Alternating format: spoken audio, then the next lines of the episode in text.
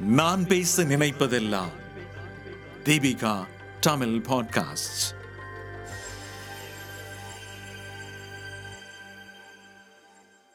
தலைப்பு சிறார்களின் பைக் மோகத்தால் பறிபோகும் உயிர்கள்.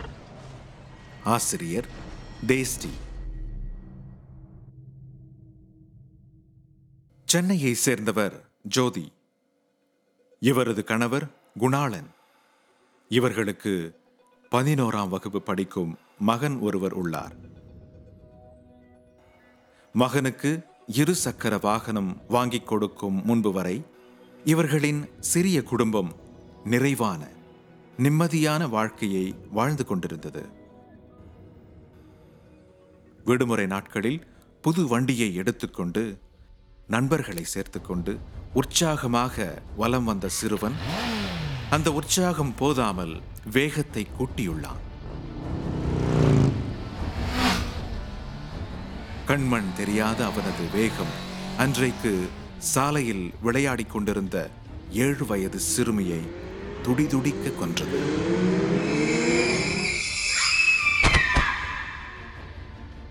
விபத்து ஏற்படுத்திய சிறுவன் சீர்திருத்த பள்ளியிலும் இருசக்கர வாகனம் வாங்கிக் கொடுத்த அம்மா சிறையிலும் உள்ளனர். பைக் ஓட்டினால் நாயகனாக முடியுமா? மகன் விருப்பப்பட்டான் என பொறுப்பற்ற தனமாக இரு சக்கர வாகனம் வாங்கிக் கொடுத்ததால் இரண்டு குடும்பம் சீரழிந்துள்ளது. அதிலும் அந்த சிறுமியை இழந்த குடும்பத்தின் நிலை பரிதாபகரமானது. இதுபோன்று ஆண்டுக்கு நூற்றுக்கும் மேற்பட்ட விபத்துகள் சிறுவர்களால் மட்டும் தமிழகத்தில் நடக்கின்றன. நுகர்வு கலாச்சாரம் இன்றைய பதின் பருவத்தினரின் அன்றாட தேவையாக ஸ்மார்ட் போனையும் பைக்கையும் சித்தரித்துள்ளது. பெரிய பைக்குகள் வைத்துக்கொண்டு அதிவேகத்தில் பரப்பவர்கள்தான் நாயகர்கள் என விளம்பரங்களில் காட்டுகின்றனர். இதனை பார்க்கும் பணக்கார வீட்டு சிறுவர்கள் தங்களுக்கும் விலை உயர்ந்த இருசக்கர வாகனம் வேண்டுமென அடம் பிடிக்கின்றனர்.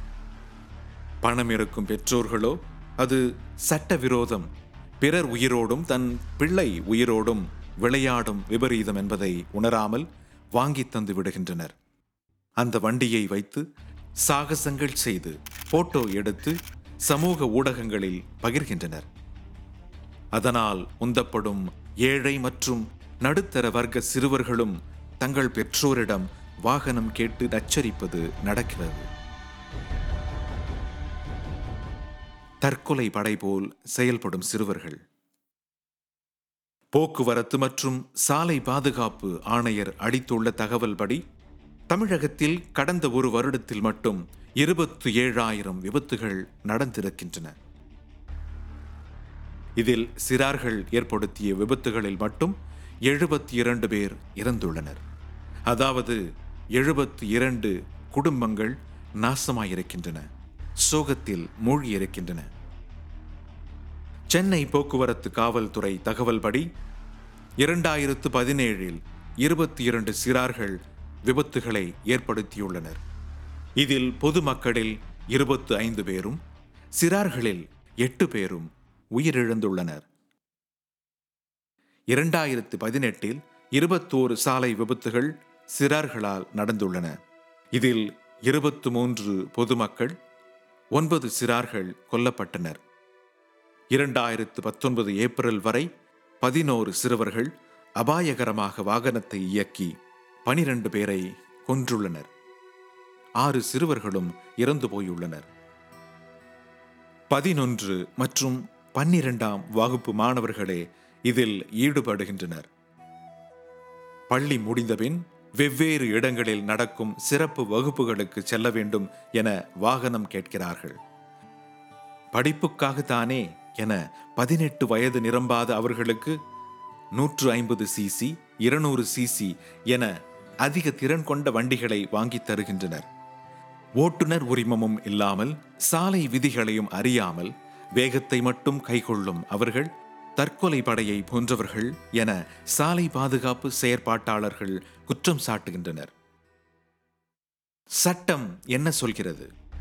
செப்டம்பர் இரண்டாயிரத்து பத்தொன்பது முதல் மோட்டார் வாகன திருத்தச் சட்டம் நடைமுறையில் உள்ளது. அதன்படி சிறார்கள் வாகனம் ஓட்டி விபத்து ஏற்படுத்தினால் வாகனத்தின் உரிமையாளர் மூன்று ஆண்டுகள் வரை சிறையில் அடைக்கப்படுவார். ரூபாய் இருபத்தைந்தாயிரம் அபராதமும் செலுத்த வேண்டும்.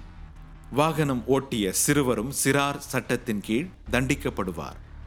பதினாறு முதல் பதினெட்டு வயதுள்ளவர்கள் ஐம்பது சிசிக்கு குறைவான திறன் கொண்ட வாகனத்தை மட்டுமே இயக்கலாம் என சட்டம் சொல்கிறது. முதல் குற்றவாளி பெற்றோரே. சிறார்கள் வாகனம் இயக்குவதை தடுக்க வேண்டிய முதல் பொறுப்பு பெற்றோர்களுக்கே உண்டு. சில பெற்றோர்கள் தங்கள் பன்னிரண்டு பதிமூன்று வயது மகன் பெரிய வண்டி ஓட்டுவதை உலக சாதனை போல் பாவித்து அக்கம் பக்கத்தினரிடம் பெருமை அடித்துக் கொள்ளும் கொடுமையும் நடக்கிறது. வாகனம் ஓட்டத் தருவது பெரிய குற்றமா என்ற அவர்களின் மனநிலை விபத்துகளை அதிகரித்த வண்ணம் இருக்கிறது. நிசான் இந்தியா மற்றும் சேவ் லைஃப் அறக்கட்டளை நடத்திய ஆய்வில் தொன்னூற்று ஆறு புள்ளி நான்கு சதவிகித பெற்றோர்களுக்கு தங்கள் பருவ வயது பிள்ளைகள் வாகனம் ஓட்டுவதை தவறு என அறிந்துள்ளனர். அவர்களில் எழுபது புள்ளி நான்கு சதவிகித பெற்றோர்கள் வாகனம் ஓட்டவும் அனுமதிக்கின்றனர். சில பெற்றோர்கள் தங்களால் அவர்களை கட்டுப்படுத்த முடியாத கையறு நிலையில் இருப்பதாகவும் தெரிவித்துள்ளனர். முரண்டு பிடிக்கும் சிறுவர்களை எப்படி சமாளிப்பது? முதலில் பள்ளி பாடத்திட்டத்தில் சாலை பாதுகாப்பு குறித்த பாடங்களை இணைக்க வேண்டும். விலையுயர்ந்த வாகனங்களை வைத்திருப்பதால் எந்த வகையிலும் சமூக அந்தஸ்து கிடைக்காது என்பதை புரிய வைக்க வேண்டும். அதிக மதிப்பெண் எடுத்தால் இரு சக்கர வாகனம் வாங்கித் தருகிறேன் என்ற வாக்குறுதிகளை தரக்கூடாது. பதினாறு முதல் பதினெட்டு வயது வரை ஐம்பது சிசி கொண்ட வாகனங்களை மட்டுமே பயிற்சிக்கு பின் இயக்க அனுமதிக்க வேண்டும். வளரிளம் பருவத்தினருக்கு பயம் இருக்காது. எதையும் அசாதாரணமாக கையாள வேண்டும் என நினைப்பு எழுவது இயல்பானது. அவர்களுக்கு சட்ட திட்டங்களையும் குடும்ப சூழலையும் விளக்கலாம். உங்களால் சமாளிக்க முடியாவிட்டால் மனநல மருத்துவர் மற்றும் போக்குவரத்து ஆய்வாளர்களிடம் அழைத்துச் செல்லுங்கள். அவர்கள் புரிய வைப்பார்கள். விபத்தில் சிக்கி மீண்ட நபர்களுடன் பேச வையுங்கள். சிறு வயது முதலே சேமிப்பு பழக்கத்தை ஊக்கப்படுத்துங்கள். அந்த சேமிப்பை செலவிட கற்றுக் கொடுங்கள். அதன் மூலம் தேவையறிந்து செலவிடுவதை அறிந்து கொள்வார்கள். விரும்பும் பொருளை வாங்க காத்திருக்கவும் அது பழக்கும். இதன் மூலம் வாகனம் போன்ற சொகுசுக்கு அதிகம் செலவிட மாட்டார்கள். இவை இரு சக்கர வாகனத்தின் மீதான அவர்களின் ஆர்வத்தை தணிக்கும். வாழ்க்கை குறித்த புரிதலை ஏற்படுத்தும். வயதுக்கு மீறிய செயல்களை செய்வது கவர்ச்சியாக இருக்கலாம். ஆனால் உண்மையான ஒருவரது உண்மையான கவர்ச்சி அவரது புத்திசாலித்தனத்தில்தான் இருக்கிறது என்பதை குழந்தை பருவத்திலேயே புரிய வையுங்கள். நன்றி. நீங்கள் கேட்ட இந்த அலையொலி அரும்பு மாத இதழில் வெளிவந்த கட்டுரையிலிருந்து எடுக்கப்பட்டது. வாங்கி படிப்பீர். அரும்பு மாத இதழ். இந்த வலையொலியை தயாரித்து வழங்குவது தீபிகா ஊடக மையம் இணைந்து வழங்குவோர் அரும்பு பதிப்பகம் மற்றும் டான்போஸ்கோ கல்லூரி சென்னை. மீண்டும் மீண்டும் கேட்க தூண்டும்.